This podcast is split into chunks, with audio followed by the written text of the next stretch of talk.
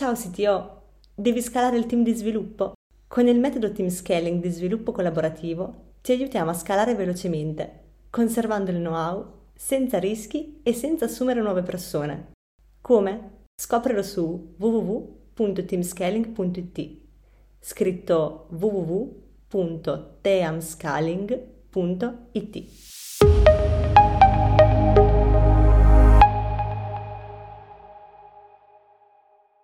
Multitenancy. Ne esistono diversi modelli architetturali adatti a ogni esigenza e a ogni azienda.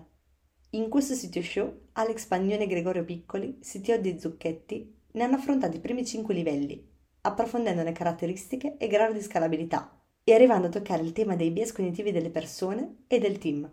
Buon ascolto! Buongiorno a tutti, eccoci a questa nuova puntata del Sitio Show. Oggi abbiamo un ospite d'eccezione che è Gregorio Piccoli, che è il CTO di Zucchetti dal 2003, che ha una storia molto ricca e ha molte cose da dirci. Parleremo oggi in particolare di multitenancy e bias cognitivi. Ma a questo punto innanzitutto benvenuto Gregorio e se vuoi introdurti tu stesso. Grazie Alex cosa posso dire? Sono un informatico di vecchissima data, sono ormai 30 anni che eh, lavoro in questo, in questo, mondo, in questo settore.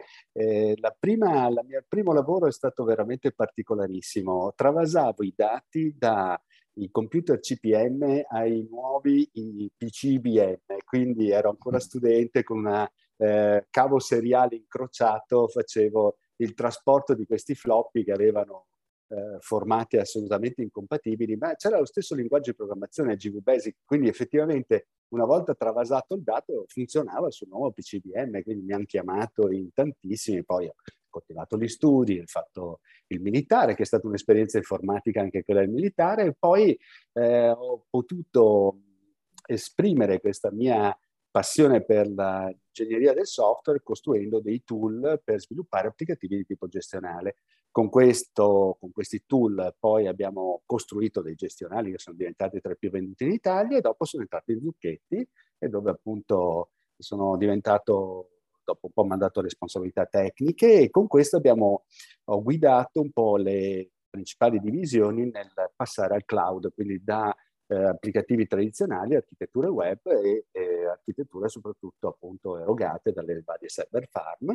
Questo in grande anticipo sui tempi perché parliamo del 2005 come prime procedure cloud e chiaramente poi pian pianino sono arrivate tutte le divisioni, noi siamo nel cloud da parecchio tempo e eh, ultimamente i lavori che ho fatto a cui ho partecipato con grande complessità sono stati quelli legati alla fatturazione elettronica, che devo dire che è un fiore all'occhiello dal punto di vista tecnico, perché effettivamente è stata una cosa decisamente complessa.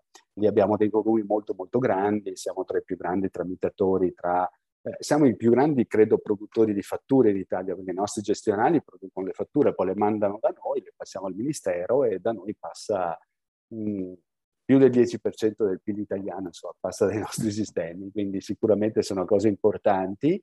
E la fatturazione elettronica ha cambiato il settore, ha cambiato il settore di queste applicazioni più tradizionali, possono essere appunto DRP, ma si fanno anche questi, e sono stati drasticamente cambiati, è cambiato il rapporto col commercialista, che sono tutti settori dove la Zucchetti è presente, dove questa queste attività anche tecniche hanno effettivamente cambiato il settore, hanno cambiato il modo con cui lavoriamo.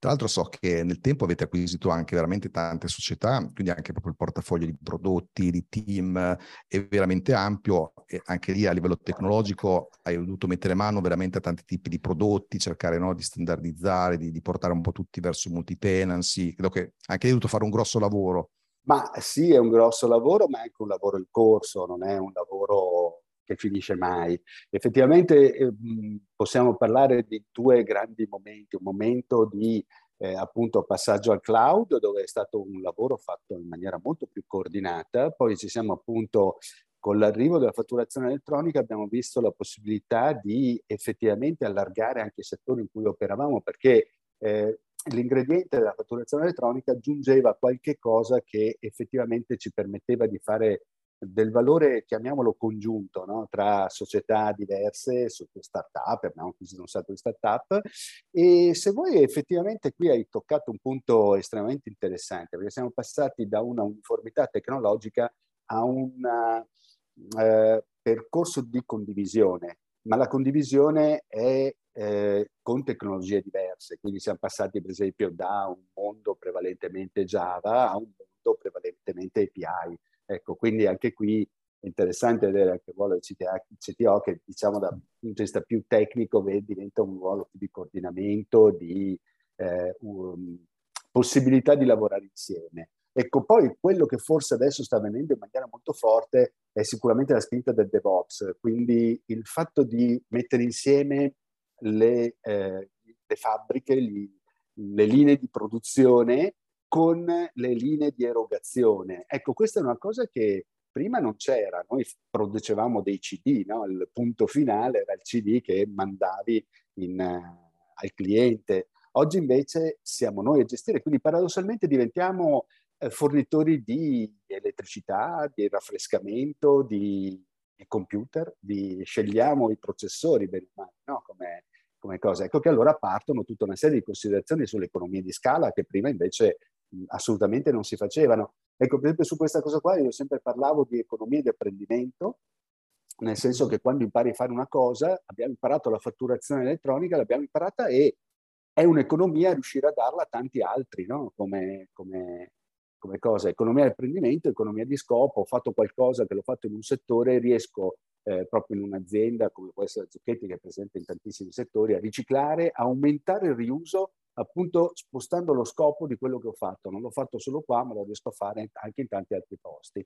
Con l'avvento del cloud siamo passati appunto invece anche all'economia di scala, la multitenancy probabilmente è proprio il tema principale della, dell'economia di scala, però anche, anche il DevOps, per esempio, in maniera estremamente interessante, ultimamente quello che abbiamo portato a livelli molto molto più alti è un discorso di eh, osservabilità delle procedure, quindi riuscire sempre a sapere che cosa sta succedendo, misurare tutto, misurare eh, fino all'ultima goccia che stai spremendo dalle macchine per riuscire appunto poi a eh, utilizzare al meglio tutti i sistemi, tutti, tutti gli oggetti che possiamo avere sotto di noi. E grande uniformità, quindi per esempio un grande valore, eh, adesso io parlo sempre eh, le API per comunicare, ma anche con tre open, dico open API per descriverle tutte in una maniera assolutamente eh, condivisa e diciamo non criticabile. Eh, OpenID per condividere l'identità degli utenti e OpenTelemetry perché dobbiamo fidarci appunto del, dello slide di come stanno funzionando gli altri. Quindi tre open che accompagnano la strategia delle API credo che sia molto interessante. Mentre, ecco, negli anni precedenti io parlavo di tre, tre, parole, internet, standard e open, cioè tutto quello che fate deve essere fatto in internet, deve essere fatto seguendo gli standard, non venitemi a portare la roba stranissima che non ha una cosa standardizzata e per favore ogni cosa che fate guardate che abbia anche la sua componente open oltre alla componente commerciale, in modo tale che così, ed effettivamente quelle tre parole ci hanno guidato per 15 anni, ma ci hanno guidato bene. Adesso vedremo anche queste nuove parole come ci guideranno. Beh, direi che sicuramente è stato un approccio vincente sul quale poi mi ritrovo assolutamente, anche perché io stesso a mia volta nei primi anni 2000 mi ero dedicato veramente tanto proprio su applicazioni, quelle che appunto oggi chiameremo SaaS, che erano basate quindi sulla multitenancy. Quella volta la scalabilità era affrontata chiaramente in modi molto diversi, cioè era hardware che si comprava, non è come oggi che c'è il cloud in un attimo scali in maniera importante. E infatti questo, questo qui è un po' no, un tema fondamentale proprio no, della multitenancy, perché come dicevi tu, da una parte c'è proprio un concetto di economia di scala, ed è una delle cose no, che la multitenancy ci consentono di aumentare la densità dei servizi, eccetera. Dall'altra parte è proprio la scalabilità, soprattutto considerando anche il caso che hai descritto, no, quindi pensare che buona parte della fatturazione elettronica italiana passa tramite le vostre applicazioni, i vostri sistemi, quindi con la multitenancy, eccetera, pone proprio dei problemi di scalabilità. E alla fine uno dei punti principali di questa scalabilità che eh, nodo un po' sempre da sciogliere, è quello del database, no? Quindi ti volevo chiedere proprio su questi temi qui, no? Quindi proprio economie di scala e la parte relativa al database, qual è stata un po' la tua esperienza negli anni e l'approccio che hai portato avanti? Eh sì, il database è proprio la nota dolente della multitenancy. Eh, ecco, io qua mi trovo molto spesso a vedere eh, tante discussioni che mh, però forse, come posso dire, mi lasciano anche un po' perplesso, no? Nel senso che mm. molto spesso tutti pensano di essere Facebook e Twitter oppure mm. Netflix e purtroppo invece noi facciamo ristoranti, scuole e, e bar. cioè, Capisci? Allora, per esempio, se prendiamo il teorema CAP, scopri che eh, lì eh, la consistenza è quello che viene eh, persa perché tanto un post può arrivare anche qualche ora dopo, non succede nulla. Noi invece eh, la consistenza diventa fondamentale perché alla fine abbiamo database relativamente piccoli, no? ma ne abbiamo tanti, tanti database. Appunto, l'esempio banalissimo, quello del ristorante, io posso mettere insieme tanti ristoranti, però non devo mescolare le comande perché sennò cioè, succede veramente. Quindi, eh, oppure pensa al registro scolastico, no? addirittura là ci sarebbero problemi di privacy. Se ti faccio un registro scolastico, sono, ognuno è profondamente compartimentato. Però è proprio questa compartimentazione che poi ti permette di fare l'economia di scala, cioè non hai bisogno di avere il NoSQL proprio perché tutti devono vedere tutto quanto, anzi esattamente il contrario, l'applicazione ti guida ad avere delle cose dove il cliente vuole essere separato dagli altri e quindi la multitenancy è quello che cerchi di fare tu come produttore, come sviluppatore, come erogatore per poter aumentare la densità e un pochettino, sai, anche eh, oggi vanno di moda anche magari delle cose eh, tipo appunto eh, andare a consumo, però in generale, sai, andare a consumo non è detto che sia spendere meno, alle volte quando compri il blocco paghi meno perché eh, l'hai eh, crei a tua volta no? un acquisto importante, solo che poi lo devi sfruttare bene perché è lì che sta tutto il gioco. Se compri una macchina virtuale per poi lasciarla sempre scarica, è il famoso pay per idle, ma se invece aumenti la densità e la tua macchina virtuale è sempre eh, ben caricata, vedi che ti costa meno che non un pay per use. Ecco, questa è un po' la, la, la, l'idea che sta sotto probabilmente tutta la multitenancy, appunto come hai detto te, aumentare la densità d'uso di quello che stai eh, comprando di quello che stai utilizzando, ecco, come, come tipo di, di, strategia proprio per ottenere l'economia di scala. E in tutto questo, quello che scala senza grosse difficoltà è sicuramente la parte di application server. Di application server si riesce a eh, sparpagliare, le funzioni si possono eseguire dove vuoi, insomma questo è estremamente facile diciamo farlo scalare. Quello che invece pone vincoli di tutti i tipi è sicuramente il database.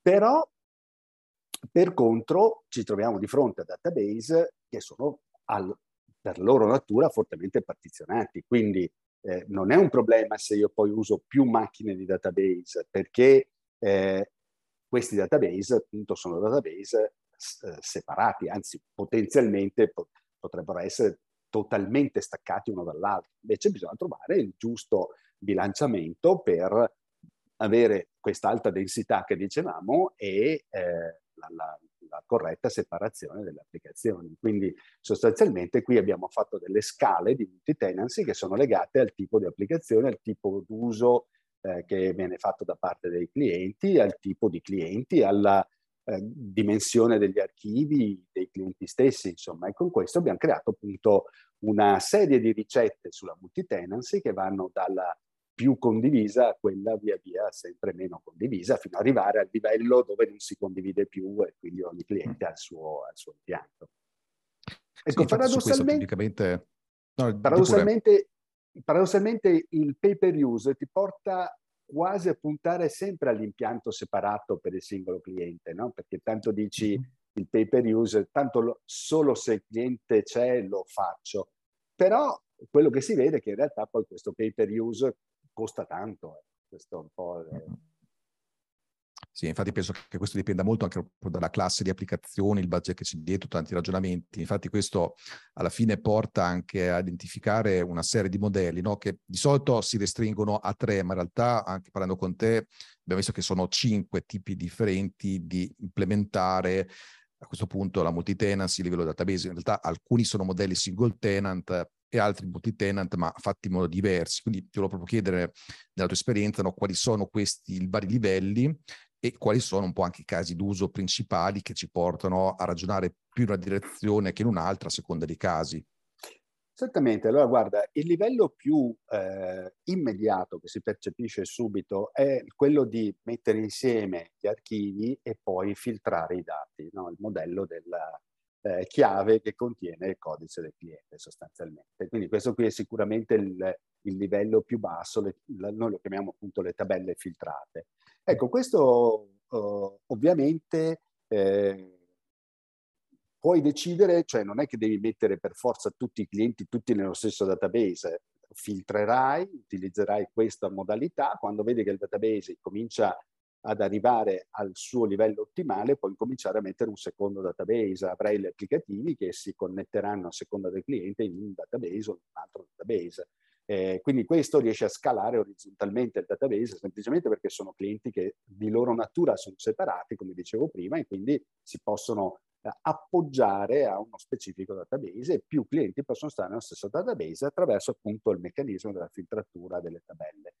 Eh, qual è il problema? Beh, eh, il problema è che non puoi avere clienti enormi. Questa è la struttura che va bene per clienti relativamente piccoli, cioè dove la, l'archivio del cliente non raggiunge dimensioni ragguardevoli, perché eh, se metti in mezzo a clienti piccoli un cliente così più grosso, poi dopo ti si sbilancia il database, le filtrature non sono più ottimali, eh, in alcuni casi ti andrà in table scan quando il filtro è di quel tipo, invece sugli altri continuerà, se hai fatto bene gli indici, se hai bene le statistiche, continueranno ad andare diretto, ma il cliente più grosso perde il beneficio dell'indice. Eh, basta che un cliente superi il 5% del volume dell'intero archivio che questo qui eh, ehm, fa scattare nei database quei meccanismi per cui dal, si passa dalla ricerca indice alla table scan e questo è, a quel punto diventa mortale. Quindi sostanzialmente questo livello va molto bene, le tabelle filtrate, è ottimale per archivi, per mettere insieme più archivi di dimensioni relativamente piccole e stanno bene insieme tanti archivi in, questa, in questo tipo di multi-tenancy, quindi eh, si riesce in un'unica macchina. Adesso i database sono particolarmente performanti, oggi i database relazionali hanno delle performance veramente importanti, per cui si riescono a ottenere un numero rilevante di clienti nella, nelle stesse, stesso, nello stesso database. Eh, appunto il, la tecnica è quella di eh, dotare ogni tabella di una, eh, una chiave, un, all'interno della chiave di qualcosa che distingue i record di un cliente dai record dell'altro cliente. E questa qui è la forma, diciamo, più immediata che viene in mente anche subito no? come, come, tipo di cosa. Se vuoi, la cosa interessante da, da, aggiungere a questa tecnica è non fossilizzarsi che il database sia uno solo. Cioè, nel momento in cui vedi che raggiungi eh, dei limiti sul database, puoi sdoppiare il database magari anche con tutte le sue ridondanze, con tutte le sue strutture e dirigere i clienti parte su una struttura, parte su un'altra struttura. E quindi con questo si scala anche abbastanza bene anche il database che è l'elemento più difficile da scalare.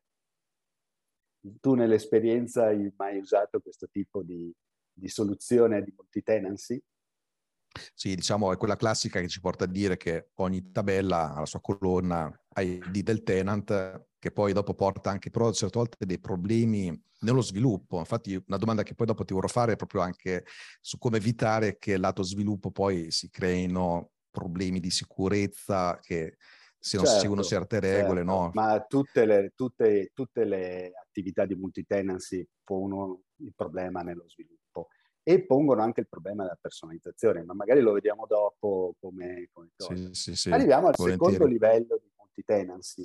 Il secondo livello è quando i clienti cominciano a diventare più importanti, quindi il trucco, chiamiamo così, di separarli attraverso una chiave, eh, che è molto mh, funzionale con archivi piccoli, eh, impatta invece in maniera significativa. Quindi la seconda metodologia che utilizziamo è quello di eh, avere tabelle separate. Quindi mh, ancora il database è un gran calderone e si hanno però tabelle separate. Diciamo che questa qui delle tabelle separate fa un buon gioco mescolata anche a quella precedente, mm. cioè eh, molto spesso capita che alcune tabelle vanno benissimo filtrate, altre tabelle invece come separarle. Per esempio se prendiamo eh, un tipico applicativo gestionale, potreste avere che certe cose come possono essere i comuni, ABI e CAB, oppure eh, la tabella delle valute, vanno benissimo con la multi-tenancy descritta prima.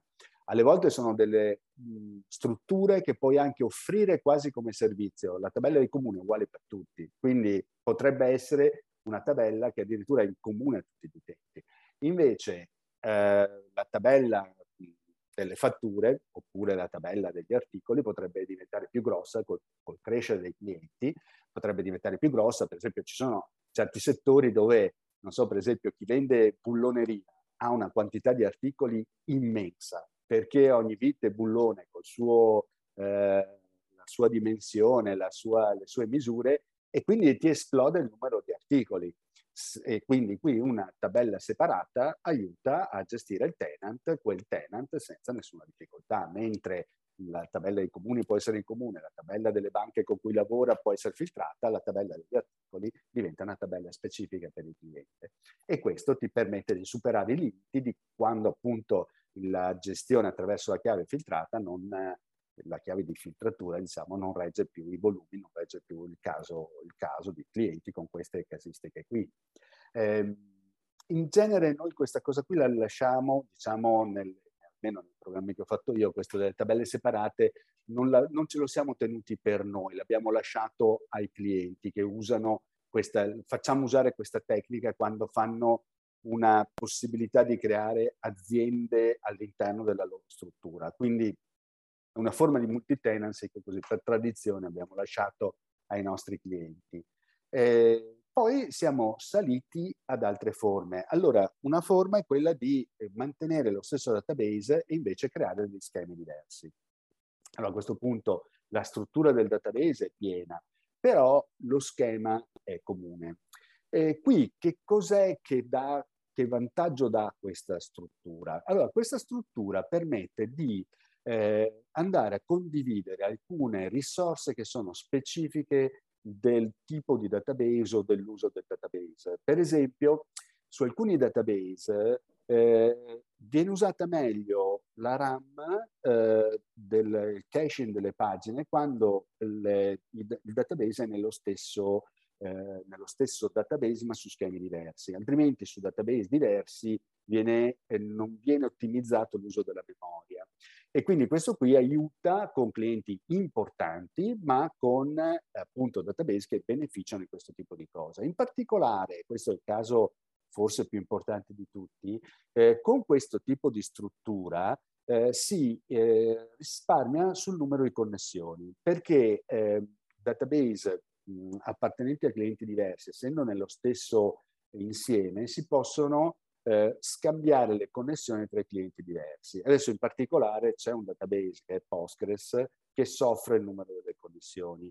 Quindi eh, tenere basso il numero di connessioni anche al crescere dei clienti è estremamente importante in questo caso. Questa è un po' una tradizione di Postgres che è nato in ambienti Unix e quindi associa a ogni connessione un, eh, un processo Unix. Eh, tipicamente oggi è un processo Linux, quindi eh, si va tranquillamente bene con anche la crescita dei processi, però proprio nella storia della fatturazione elettronica eravamo arrivati nelle nostre prove pre-live, diciamo, a scoprire che quando salivamo tanto col numero di connessioni, effettivamente il, il, task switch di Linux incominciava ad avere delle difficoltà e quindi per, era molto molto importante tenere bassissimo il numero di connessioni eh, tanto per darti l'idea, eravamo passati da un paio di migliaia di connessioni, siamo riusciti a scendere a stare sempre sotto i 100 nell'uso normale. Questo è stato fatto appunto con grande attenzione, limando, dicevo prima, con grande osservabilità delle procedure, quindi andando a limare in parecchi, parecchie caratteristiche, per esempio banalmente quando hai dei picchi eh, apri più connessioni. Ecco, è molto importante eh, rientrare molto presto da questi picchi, quindi creare programmi resilienti che possano anche essere diciamo, espandersi, ma poi che siano capaci di eh, recuperare molto rapidamente. Ecco, su queste condizioni qua effettivamente l'idea della condivisione delle connessioni fa condividere delle risorse del database e effettivamente il database riesce a lavorare in maniera ottimale anche se i volumi diventano molto molto grandi. Ecco, questo, quindi questa qui è la, un'altra forma di multi-tenancy particolarmente importante e eh, la usiamo in parecchi, in parecchi casi.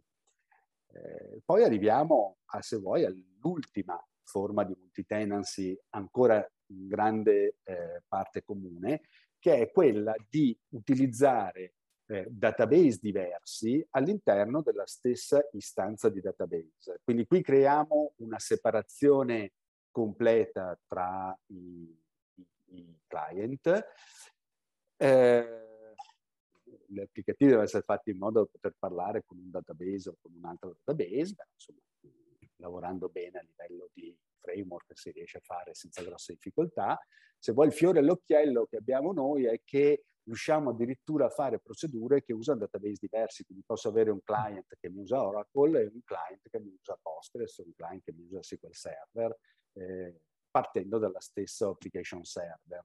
Ecco, questa è la forma che permette di tenere più eh, separati possibile questo è importante per clienti molto grossi, dove allora sostanzialmente tieni l'applicativo in comune, cioè l'application server in comune, proprio perché allora si riesce a scalare molto meglio, a dare anche molto meglio eh, la continuità del servizio, perché eh, anziché mettere un, un, application server, ne metti 4, 5, 6, 10 application server che condividi, poi ognuno va sul suo database, ma questo vuol dire che qualora dovesse cadere un sistema, un sistema andare in eh, sofferenza per attività, per uso da parte dei clienti che sono in quel momento lì, si può tranquillamente muovere eh, utenti di qualunque cliente su qualunque di questi, eh, di questi application server, pur mantenendo completamente staccato il, il, database. Poi a sua volta questi database saranno all'interno di istanze di database, i quali comunque hanno tutti i meccanismi loro per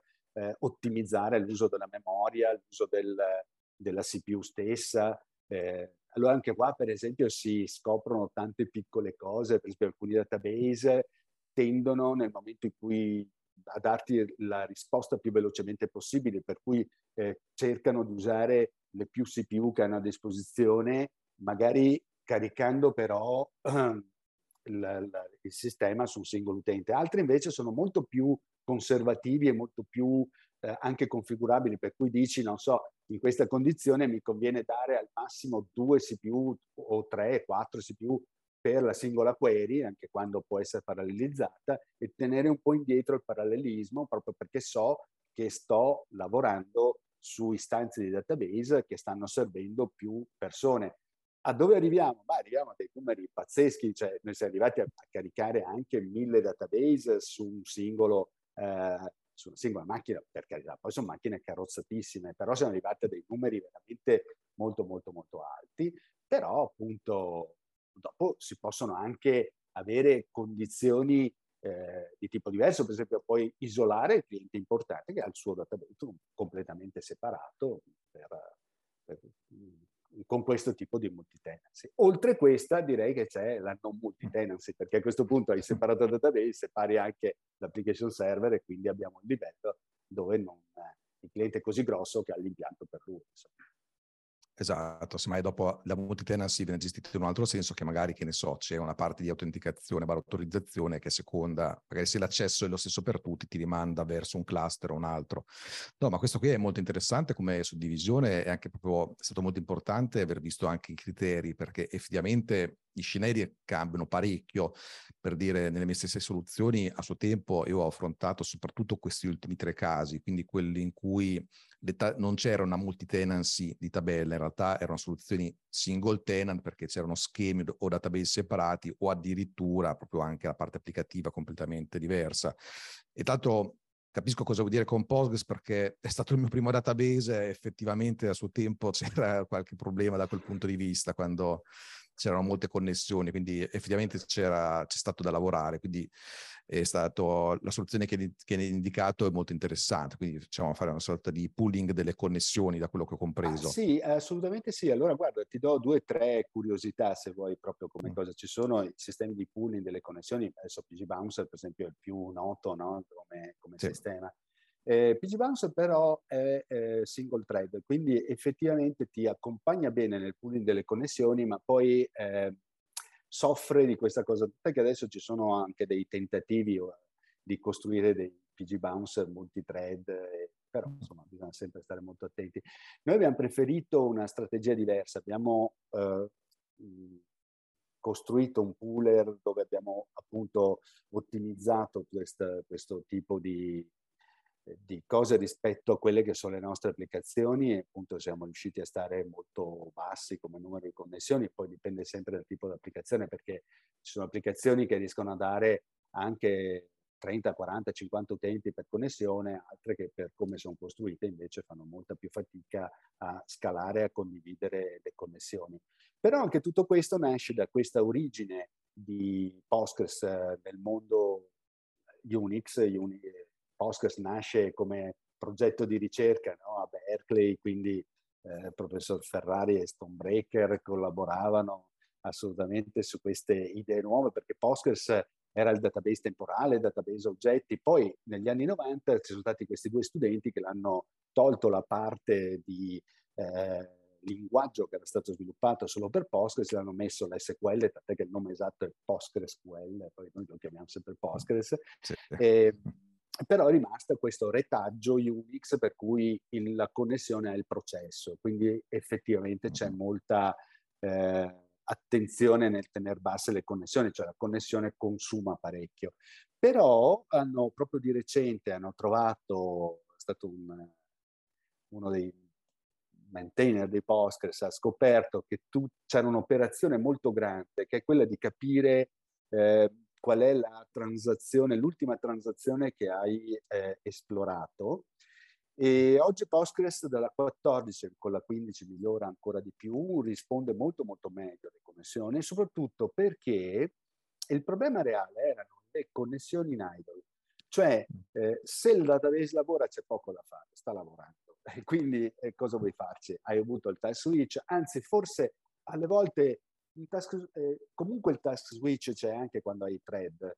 Eh, l'importante, il problema di Postgres era che il task switching era pesante, ci metteva molto a capire quando una connessione non stava lavorando. Quindi di fatto le connessioni in idle portavano via molto a, e le connessioni in idle di solito possono arrivarti o perché hai programmato male o perché c'è stato appunto un picco e stai scendendo dal picco. Ecco, eh, noi appunto abbiamo in realtà fatto questo lavoro. Noi abbiamo fatto su Postgres, abbiamo fatto due lavori che ci hanno permesso di ottenere delle prestazioni molto elevate. Uno è stato questo di essere estremamente aggressivi nell'andare a chiudere le connessioni che non venivano usate. Quindi sostanzialmente abbiamo fatto due tipi di attività nei nostri pooler. La prima è eh, quello di cercare di, di far invecchiare più rapidamente le connessioni. Quindi tutte le connessioni cerchiamo di riusare quella che è stata appena liberata, in modo che quelle che sono state liberate da più tempo diventano più vecchie.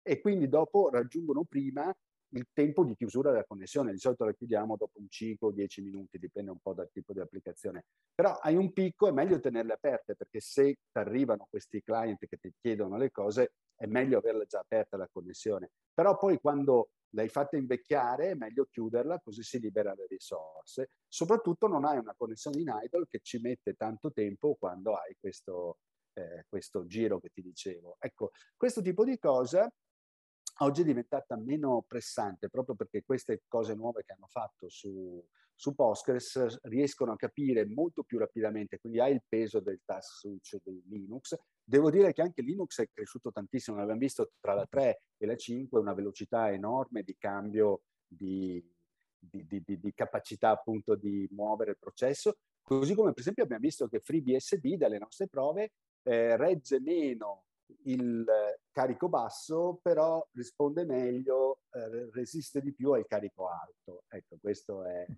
eh, sono tutte curiosità poi che vengono fuori appunto quando fai così tante cose. Poi la seconda cosa che abbiamo fatto particolarmente interessante, appunto abbiamo associato al nostro pooler la capacità di leggere dai secondari. Quindi con Postgres si riesce a costruire queste topologie di database, te le costruisci tu perché ti puoi mettere il primario con il secondario, due secondari, due secondari in serie, due secondari in parallelo. Ecco, abbiamo fatto la possibilità di leggere dai secondari. Questo scarica il primario, anche qua ci vuole un po' di attenzione, il, puoi fare questo quando la persona non ha scritto, di solito il tempo di trasmissione è molto molto rapido, qualche millisecondo, però adesso per esempio teniamo una persona che solo legge, ce ne sono tantissime che arrivano e leggono, no? vogliono consultare appunto, ma la fattura è stata accettata dal, dallo SDIO, no? Ecco, quella lì legge, non scrive, legge e basta, e quindi quello lì lo possiamo tenere sui secondari, se poi si comincia a fare invece l'attività, allora lo spostiamo sul primario, ma questo ci ha permesso di ottenere delle topologie interessantissime con disaster recovery e distribuzione dei carichi in modo appunto decisamente interessante. Beh sì, tutto questo ci fa capire che il mondo della multi-tenancy e tutte queste raffinatezze effettivamente hanno una complessità importante che Pensiamolo anche al caso che dicevamo prima di filtrare nelle tabelle piuttosto che avere tabelle multi-tenant, quindi delicate. Ecco, tutte cose che un po' noi stavamo iniziando ad accennarlo possono portare anche dei problemi anche un po' cognitivi in un certo senso per i programmatori, perché dovendo tenere in considerazione tutti questi aspetti, dovendo costruire per bene le query e così via, cioè, a un certo punto forse conviene avere un qualche strato, un qualche framework che mi immagino che è quello a cui poi sei arrivato per avere un'astrazione da questo punto di vista. Assolutamente sì, anche perché eh, è fondamentale che tutte queste attività di multi-tenancy siano fortemente eh, mediate in modo che le, il programmatore non possa fare lo svarione, che sarebbe eh, tragica. Quindi eh, tutte queste attività di multi-tenancy devono essere assolutamente assicurate da un framework di gestione della multi-tenancy che ti permetta di impedire a priori l'esistenza dell'errore, perché io seguo molto Dijkstra, il test permette di rilevare l'errore, non di assicurare che non c'è. Quindi eh, assolutamente è importante costruire in modo che eh, sia eh, virtualmente impossibile per il programmatore bypassare la, i, le verifiche, diciamo, per impedire di eh, mescolare i dati, no? che sarebbe la cosa più tragica di tutte. Quindi, per esempio, nei nostri framework il programmatore fa riferimento a un nome di tabella virtuale, quindi non scrive mai la query esatta, ma eh, scrive una forma di pre-query che viene mediata dal framework mettendo eh, che aggiunge quello che è necessario per garantire la multi-tenancy. Eh, sì non può scrivere io voglio vedere quella tabella, ma dice io voglio quella tabella fisica, ma voglio vedere quella tabella, chiamiamola virtuale, e quindi poi il framework decide qual è il filtro che deve essere applicato, quali sono gli schemi a cui deve essere portato, qual è la tabella reale che deve essere utilizzata. In questo modo qua effettivamente il programmatore non può sbagliare. Anche qui c'è un episodio interessantissimo mm. perché eh, a un certo punto eh, c'era un database che si fermava boh, che cosa c'è? E abbiamo scoperto, siamo riusciti a... Eh, ho due casi in cui il database sostanzialmente ci ha detto non voglio fare la query. E questo è interessante perché... cioè, allora, il primo caso è stato un appunto nella multi-tenancy, eh, una query fatta per gli amministratori dei sistemi. Quindi l'amministratore aveva diritto a vedere eh, più database ma eh, la query veniva composta di fatto eh, mettendo in union le query dei vari database. Mm. Eh, praticamente spedendo al database una query da 80 giga di testo SQL, il database andava in autoprotezione. Mamma mia. Dici, che bastonata. che bastonata, 80 giga, una, una, frase SQL da 80 giga riesce a mettere in crisi eh, anche i database più blasonati, ecco, come, come tipo di cosa. Mm. Ecco, l'altro caso in cui il database mi ha detto che non voleva fare la query era invece una... Eh, una join senza filtri, una natural join senza filtri, il database aveva stimato praticamente, non mi ricordo la cifra, ma era più del numero di atomi dell'universo, quindi ha detto no, non, non la faccio perché... Mi piacciono questi aneddoti. sì, sì, sì. sì no, è, è, è, che è interessante cioè, scoprire il programma che eh, si rifiuta di fare una cosa che tu gli hai chiesto, no? Cioè, eh, ma che è? Intelligenza, cioè stupidità artificiale, no? Che, che, cosa vuole questo, no? che, non, che, non, mi risponde? Eh, poi analizzi, effettivamente, un po' di ragione ce l'aveva. No, sì, è sempre bello testare i limiti dei nostri sistemi, applicazioni. Anche sì, se quella da 80 giga devo dire che è molto difficile mamma vederla. Mm, mamma mia.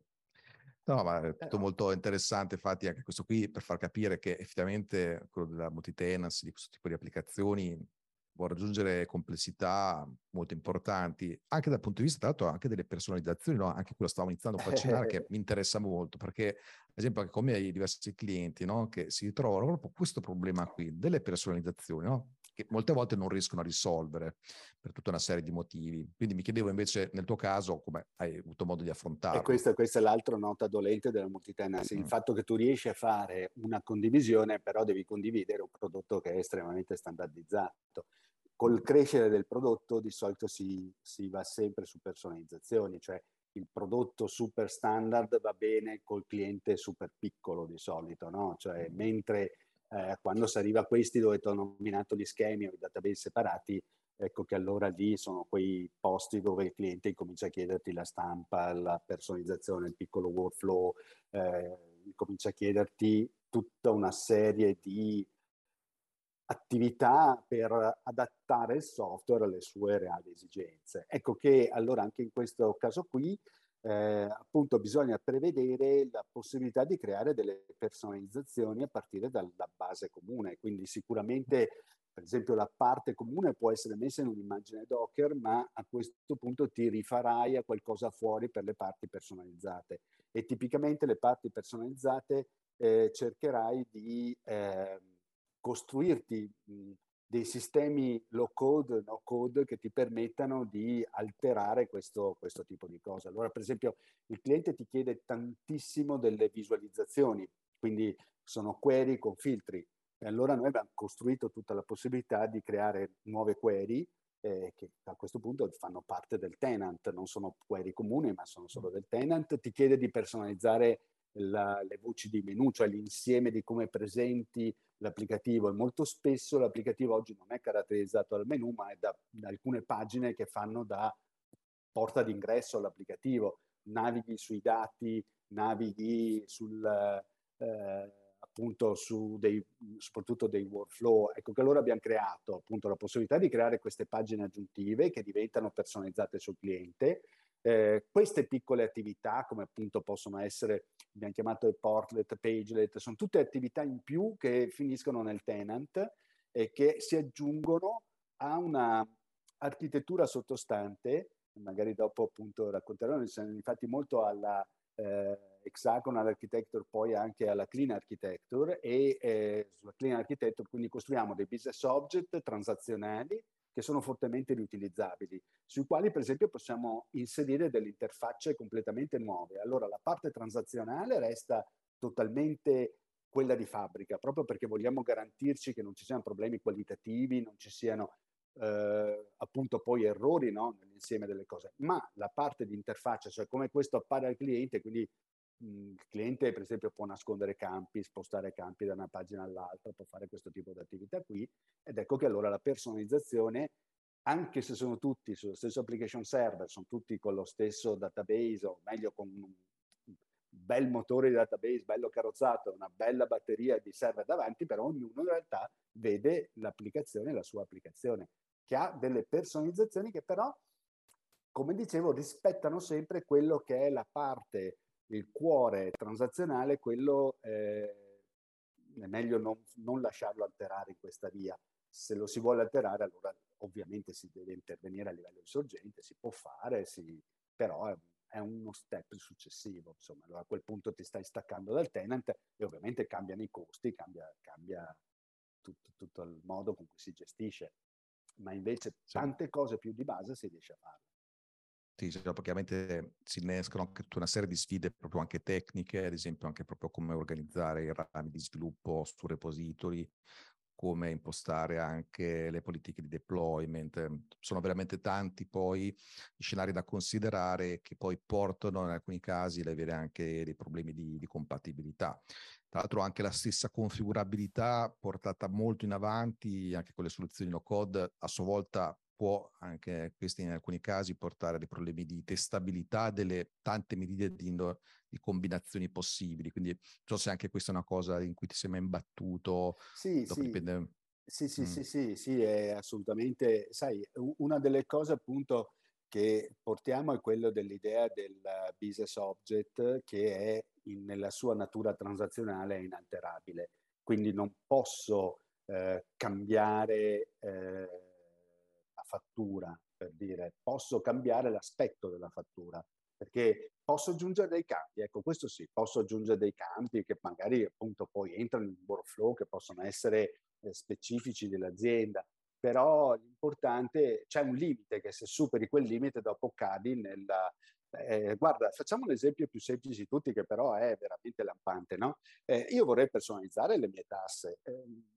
Sarebbe una grande cosa, ecco, però capisci che è proprio un punto dove forse è meglio non personalizzarle perché eh, mm. ti torna indietro. Sì. Infatti, infatti.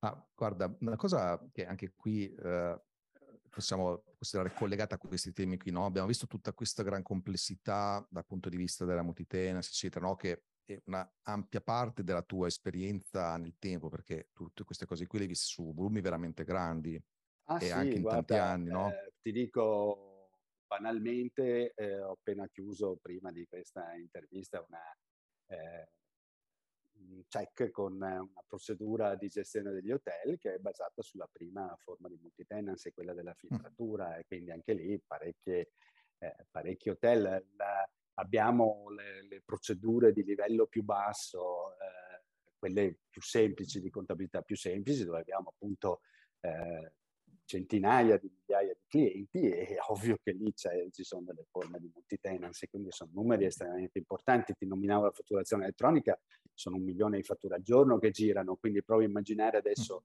un milione di fatture, poi c'è la curiosità, no? Eh, ma me l'hanno accettata o no? Quindi un milione, un milione di fatture genera 5-10 milioni di richieste di vediamo se sono pronte, cioè, c'è, chi si, c'è chi si attacca proprio lì a vedere ogni 3x2 se la fattura è stata eh, girata. Tra l'altro anche là ci sono storie, quando siamo partiti era tutta l'Italia che eh, non sapeva esattamente come fare. Da, eh, abbiamo avuto due mesi di passione, insomma, due mesi di passione sono stati per tutti, insomma, il ministero sì, compreso. Sì. Ha generato un po' di ansia generalizzata. Eh, ha generato questa. un po' di ansia. Eh, pian pianino, poi pian pianino si è visto che le cose funzionavano. Ma sai, ci sono degli esempi anche bellissimi, per esempio mi pare una delle ultime cose dove veramente c'è stato un problema grossissimo, mi pare che fosse verso febbraio, appunto quando è partita la fatturazione elettronica, in realtà era successo che Infocert un giorno non, eh, non faceva più le firme. Questo ha creato una, mm eh, problema in cascata che è stato pazzesco perché Infocert ha poi propagato un altro, che ha propagato un altro, che ha propagato al Ministero, che ha propagato, cioè veramente era successo l'ira di Dio per uno che apparentemente era appunto la firma, mica tutte si firmavano, eppure eh, questo ha creato, de, de... poi pian pianino appunto queste cose si sono sistemate, che sono volumi importanti, non sono, non sono appunto numerini, non è non sono 5 clienti o 50 clienti, qui parliamo di decine di migliaia di utenti ogni giorno. Eh, sì, con un'interdipendenza tra tutti questi servizi che è veramente, veramente forte. Infatti, sì, ecco, molto importante separare anche dove è possibile, dove si vede, tenere il bounded context in modo tale da mm. evitare no, contaminazioni, da, evitare, da tenere velocità diverse. Importantissimo. Sì, sì, no, chiaro. Ma allora, diciamo, quindi, da una parte, molto della tua esperienza, proprio uh, l'hai portata avanti proprio sui temi no, applicativi, multitenancy, eccetera. Allo stesso modo, immagino che proprio per via di tutte queste esperienze hai avuto a che fare anche con tanti sviluppatori nel tempo, certo. e anche con diversi no, livelli di complessità, diversi tipi di persone, diversi livelli di maturità di queste persone. E quindi questo mi porta un po' no, a aprire un po' quello che è il secondo argomento macro, del quale volevo parlare con te, visto proprio sfruttando un po' tutta la tua esperienza, che è un po' quello appunto dei bias cognitivi, perché sicuramente qui ne avrei viste tante, ecco. Se ne vedono tantissime, se ne vedono ogni giorno. E, e secondo me poi è proprio il mestiere dell'informatico, diciamo, che, eh, che, che, che ci... Che, cade su questo tipo di cosa, perché noi siamo chiamati a risolvere problemi di altri. No, eh, quindi cioè, non è che eh, lo storico fa il lavoro dello storico, noi invece facciamo il problema di quell'altro che deve appunto, che ne so io, dal dentista al, al ristoratore, no? come, come, tipo di cosa. Quindi effettivamente eh, ci, troviamo, ci, troviamo, di fronte alla necessità di imparare settori che non sono i settori nostri, no? anche la, e in fondo sto, ho nominato più volte la fatturazione elettronica, è un settore tutto nuovo, bisognava imparare, l'Italia ha imparato, no? in quei mesi l'Italia ha mm. imparato. Eh, sai, devo dire che noi abbiamo una sede in Brasile e il Brasile aveva la fatturazione elettronica prima dell'Italia, quindi avevamo già intuito che cosa poteva essere. Poi in Italia c'era la fatturazione elettronica verso la pubblica amministrazione, ma era di fatto mh, qualcosa di piccolo, non, non era imparato tanto da quella fatturazione elettronica. Invece avevamo percepito di più dalla sede brasiliana che cosa succede quando allarghi a tutti, no? E però appunto il problema è proprio questo, cioè eh, ti trovi a dover sempre imparare e l'informatico deve imparare sempre, impara sempre per il suo settore che continua a sfuggirti sotto, quindi ogni giorno devi imparare e reimparare tutto, cioè eh, pensa adesso una super competenza COBOL come è diventata da core competence una core rigidity, no? Cioè questa è la, la cosa che succede purtroppo, ma di qualunque cosa, impari l'SQL esce il NoSQL, impari l'HTML esce l'HTML5 o qualcuno che ti dice che c'è qualcosa di nuovo e di diverso. Quindi diciamo che in tutti gli anni ho imparato che si impara sempre. Questo è assolutamente, direi, no, una costante. Però allora ci troviamo inondati anche di informazione, perché ognuno cerca di dire la sua, quindi ci troviamo con un eccesso di informazioni, la necessità di agire molto velocemente, eh, molto spesso difficile riuscire anche a capire il significato delle cose che hai di fronte, no? E poi eh, dobbiamo muoverci su terreni appunto che si conoscono fino a un certo punto. Quindi credo che l'idea che l'informatica in queste condizioni possa cadere in un pregiudizio cognitivo, diamo il nome italiano bias eh, all'inglese, però eh, un pregiudizio cognitivo è veramente, diciamo che non, non, non possiamo neanche farcene una colpa, cioè dobbiamo solo imparare a riconoscerli e cercare di, di difenderci da questi bias quando ci accorgiamo che ci stanno venendo addosso. Allora, sì, sì. Infatti, no, è, è, già descritto benissimo, infatti, proprio le condizioni effettivamente che fanno un po' da scenario a tutta questa serie di bias. E più o meno quali sono quelli che tu hai visto più, diciamo, importanti nel tempo? Allora, guarda, sicuramente il primo è il Dunning-Kruger. Dunning-Kruger è eh, praticamente quando ti muovi in un campo nuovo, dopo un po' incominci a riuscire a fare qualcosa, no? Ecco, in questo senso qui, eh, ti, questo ti dà un eh, senso di onnipotenza, un senso di capacità perché non sai ancora di non sapere. Ecco, e ti muovi con grande eh, sic- sicurezza, ma è una sicurezza mal fondata. Eh, poi ti accorgi che invece dovevi conoscere di più. Allora, questo Dunning-Kruger è stato appunto studiato da questi due psicologi che hanno scoperto che questa sensazione di sapere eh, è, è, diffusissima, ma in tutti i campi. Allora portavano gli scacchi, il tennis, ma eh, tantissimi altri settori. Allora, guarda, visto che ho nominato gli scacchi, io stesso sono caduto in un Dunning-Kruger incredibile con un gioco che mi piace molto, l'Ex.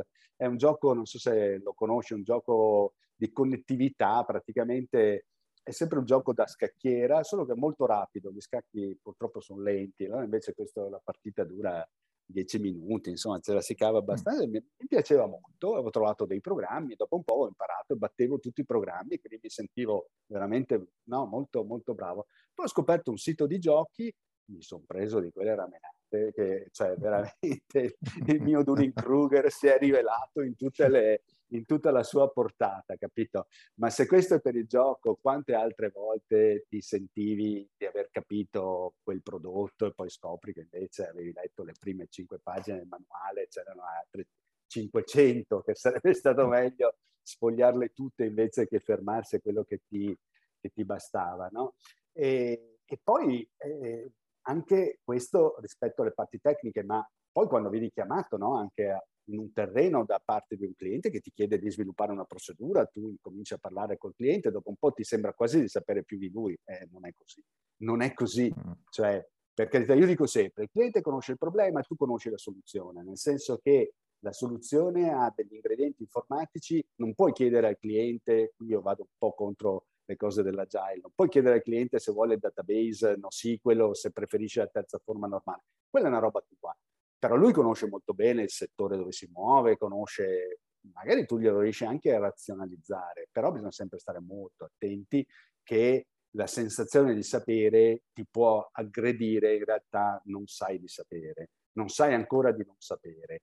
E poi ci sono i livelli, no? si va avanti perché dopo diventi lo studente che allora incomincia ad avere una conoscenza organizzata e che tu non hai ancora esplorato, quindi riesci a eh, studiare, poi vai avanti, diventi l'esperto, il laureato è l'esperto nel settore che hai scelto e poi sopra ancora c'hai il maestro, quello che fa le cose giuste senza sapere neanche ormai perché, però le fa giuste. Ecco, questo, Ecco, su questa cosa qua il Dunning-Kruger è interessantissimo che eh, se guardi il life diagram di Gartner, di fatto sta fotografando un Dunning-Kruger gigante a livello mondiale sulle nuove tecnologie.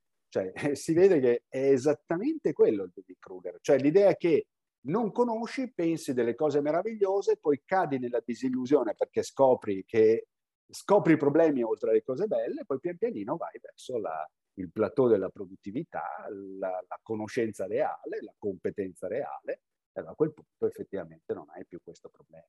Ecco, questo bias cognitivo si attacca al, al, secondo così che io vedo, che è quello del bias di conferma, cioè che alla fine quando sei in questa prima fase eh, cerchi sempre chi ti dà ragione eh, e scarti quello che non ti dà ragione perché non, non lo conosci ancora, non lo sai capire, no?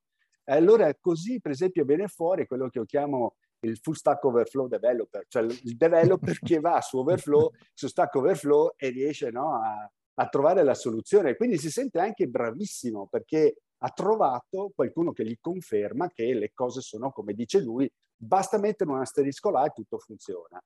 Poi ti arriva l'hacker groenlandese che ti ha bucato e tu dici ma come? dalla Groenlandia, ma non arrivano tutti dalla Russia. No, era il primo che è arrivato, ti ha bucato, tu semplicemente non, non, non, avevi capito quali erano le conseguenze di quell'asterisco. Ecco, questo è il, no, la, la, la, cosa, se vuoi, no? l'insieme di questi due. Non sai ancora di non sapere, ti affidi alla prima cosa che ti dà ragione. E i risultati poi sono appunto il full stack overflow developer, cioè quello che sì, sì, già questo spiega molte disfunzioni che si possono vedere in tanti team, dal junior che è super sicuro al senior che certe volte sembra la persona più insicura di tutte, ma perché ha capito di non sapere. Certo, e stessa cosa...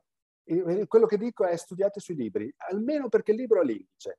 Mm. Capito? Stack Overflow ha cinque pagine, cioè cinque, ha cinque risposte no? Alla, a, a, quello che trovi là nella cosa. Il libro all'indice almeno ti fa vedere che c'è qualche cos'altro, eh, ti dà la, la, consapevolezza che forse c'è anche qualche cos'altro da sapere prima di... Eh, e, e, non basta muoversi, cioè oggi è facilissimo buttare insieme, prendo questo, quell'altro, quel terzo, metto insieme, dopo due secondi c'è un applicativo che ti serve 300 clienti aspettiamo qualche mese e vediamo in realtà che cosa hai costruito davvero.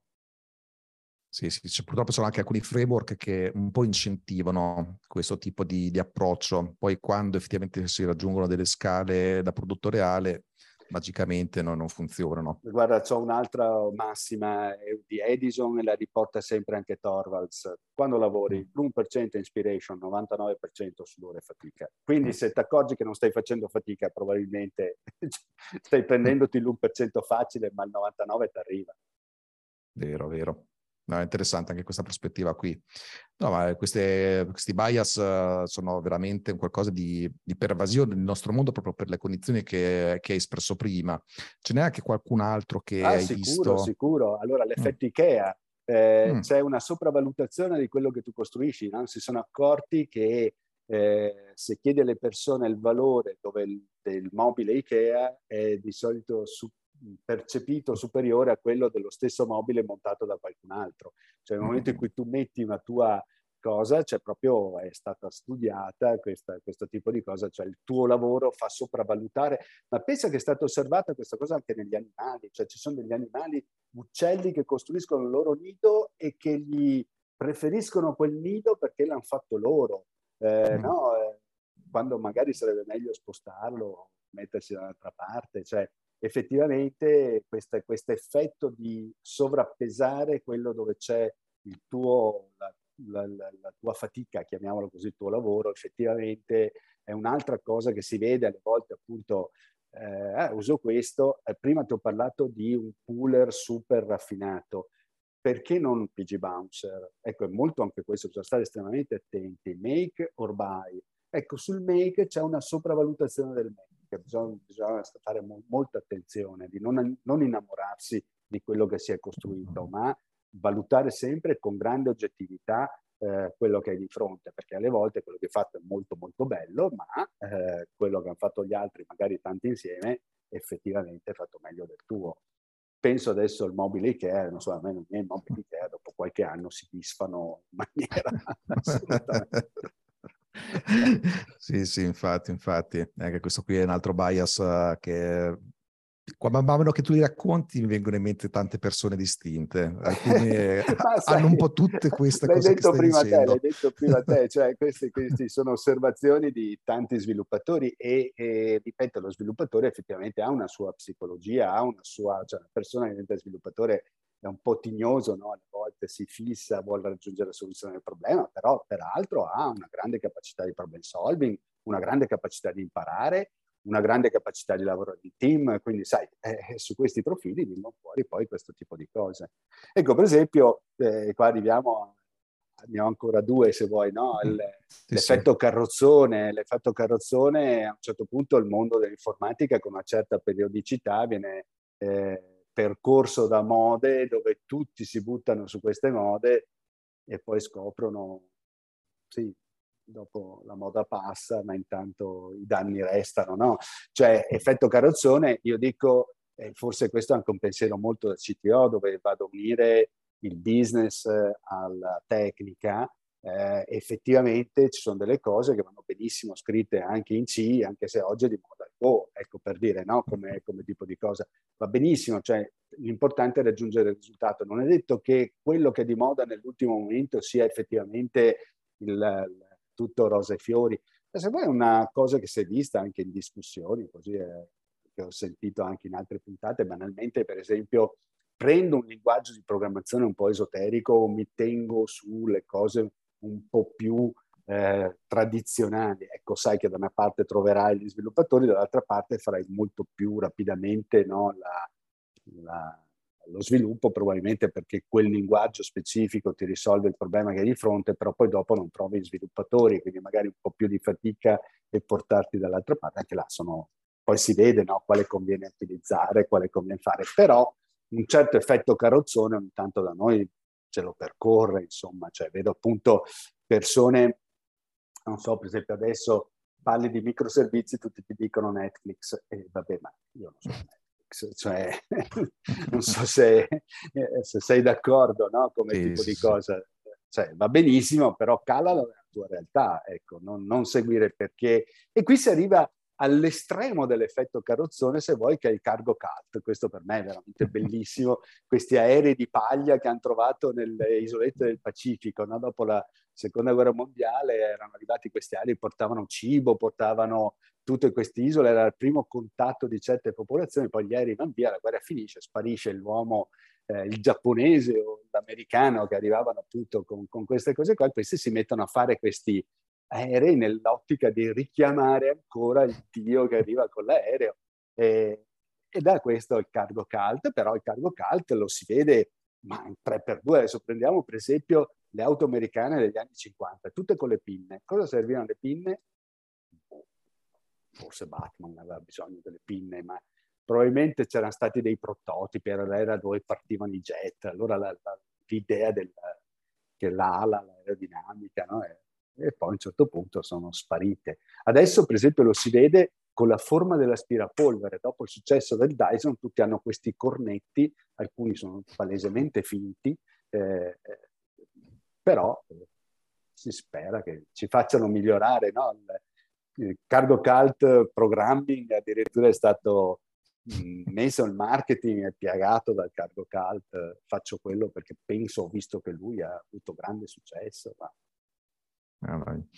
Ah, guarda, bellissima questa carrellata di bias perché veramente descrive tante situazioni e anche il risultato finale, anche in termini di prodotto, che effettivamente rispecchiano un po' tutti questi schemi mentali che è bene esserne consapevoli a un certo punto perché poi qui proprio la consapevolezza, non, non sapere che ci sono questi tipi di appunto pregiudizi cognitivi poi porta un po' a fregarsi da soli. Nel momento in cui invece si capisce che effettivamente si può essere vittima, tra virgolette, di questo tipo di, di effetti, ecco, saperlo magari con questa autoconsapevolezza ci può met- far sì che ci mettiamo in discussione e magari ci ritariamo, evitiamo invece di fare errori da novizi, ecco. Quindi no, molto interessante insomma, l'esperienza che, che, hai riportato perché la ritengo veramente fondamentale, cioè veramente ripenso a tanti team no, dove ho anche fatto la stessa consulenza, queste cose qui sono quelle che spesso gli hanno un po' portato dei problemi anche, anche importanti, insomma. Su questo ti volevo chiedere se avevi anche qualche risorsa da, da consigliare o anche su altri temi. Ah, assolutamente sì. Allora, guarda, la prima risorsa che eh, assolutamente consiglio, guarda, ce l'ho anche qua, lo faccio vedere, è Clean Architecture, l'ho anche nominato prima. No? Clean Architecture è un libro che mi è piaciuto veramente tantissimo perché eh, eh fa un, proprio un percorso partendo dal piccolo, spiega tutti i principi del solid, quindi il principio di Liskov, la, eh, single responsibility, insomma spiega molto bene come voglio programmare bene, programmare oggetti, programmare in maniera funzionale e poi sale facendo vedere come eh, tutto questo però eh, è nel piccolo e nel grande trovi la modularità e quindi l'architettura. Anche qua sono due assi, diciamo per me, abbastanza ortogonali tra loro, ma c'è la modularità, quindi come dividi, e poi l'architettura che appunto qua definisce come l'arte di eh, poter riconsiderare le scelte, cioè strutturi il programma in modo tale da poter domani ritornare indietro su quello che avevi scelto. Ecco perché trovo che queste due cose siano eh, appunto ortogonali tra loro modularità architettura e poi effettivamente racconta questo parte dell'Hexagonal Architecture si va avanti, racconta come strutturare le procedure in modo tale che abbiano le caratteristiche che dicevamo, quindi una forte riusabilità, un core che resta stabile, che viene contornato da interfacce alternative, altri che usano queste API, insomma, l'ho trovato molto molto bello, molto anche facile mh, da, da, seguire. E è una bella lettura, ecco, che mette tante tante cose sul terreno. Poi un libro che, mi, che, che assolutamente penso che vada consigliato a tutti quanti è Domain Driven Design di Evans, eccolo qua eh, per chi lo può vedere.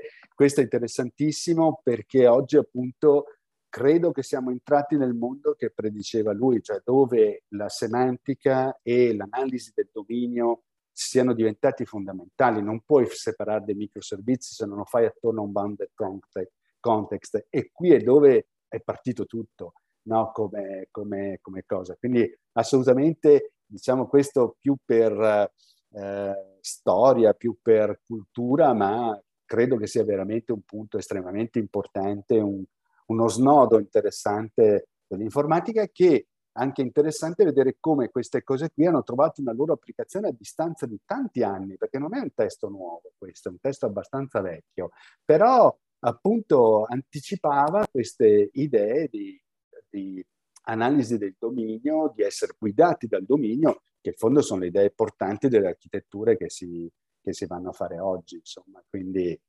molto più teorico, molto più meno pratico di quello di prima, che invece è diciamo, una bella lettura per i programmatori, però fa ragionare molto su come certe idee siano radicate nel, nel passato. Poi c'è un altro libro che mi trovo divertentissimo, che è questo anti-pattern. Anziché raccogliere i pattern positivi, questo raccoglie i pattern negativi, cioè quelle cose che ti trovi a fare, eh, ce n'è uno bellissimo, cut and paste programmi. E chi non lo fa cut and paste? Io dico no, no. Il tasto cut and paste va tolto agli sviluppatori, bisogna ridarglielo dopo qualche mese dove vediamo che sono capaci di fare le cose, adesso al di là degli scherzi, però il cut and paste programming, il, un altro bellissimo è lava code, cioè quando apri un pezzo di codice e riesci a capire eh, qual è la versione di ogni riga, perché i programmatori hanno seguito una convenzione nella prima release, un'altra convenzione nella seconda, un'altra convenzione ancora nella terza, e allora lì vedi, e quello è terribile, c'è proprio l'incapacità no, di far crescere tutto insieme e si vedono queste ondate laviche di convinzioni volta per volta. Magari era stato un full stack overflow che aveva fatto il primo, poi hanno incominciato a correggere quello che faceva, ma non hanno ancora corretto tutto. No, allora è bellissimo vedere questi anti-pattern. È divertentissimo, divertentissimo pensare anche che una cosa positiva come i design pattern o i pattern in generale possono essere anche dei, delle cose negative quando non funzionano bene. No, infatti, guarda, è stato molto divertente vedere con te tutti questi aspetti qui, molto belle anche le risorse che hai consigliato. Oggi abbiamo visto proprio un bel distillato di esperienza, sia dal punto di vista architetturale di applicazioni multi-tenant, che di alcuni aspetti che caratterizzano il modo di pensare, di agire dei team che possono portare a alcuni problemi, diciamo così. Sono sicuro che poi quando ne discuteremo anche con i membri della community nel sito Lunch verranno fuori delle domande, delle osservazioni molto interessanti. Io per adesso, Gregorio, ti ringrazio nuovamente per aver partecipato, per tutte le informazioni che ci hai dato e ci risentiamo a questo punto al sito Lunch. Benissimo, ti ringrazio, grazie per l'opportunità, è stato molto divertente poter raccontare queste cose un po', se vuoi, condite da certi aneddoti, certi episodi che, che comunque capitano. Non, non, penso di essere l'unico a cui sono successe queste cose. No, no, anzi, gli aneddoti sono quelli che ci piacciono sempre di più, quindi grazie anche per averceli raccontati. Grazie a voi. A presto. Grazie per aver ascoltato Multitenancy, livelli e scalabilità con Alex Pagnoni e Gregorio Piccoli. Se la puntata ti è piaciuta e vuoi approfondire l'argomento, ti aspettiamo live mercoledì 14 settembre alle ore 13 sul canale Telegram del sito Mastermind. PS, devi scalare il tuo team di sviluppo? Scopri il metodo Team Scaling, il modo migliore per scalare il tuo team di sviluppo mantenendo l'equilibrio con il team interno. Scopri di più su www.teamscaling.it.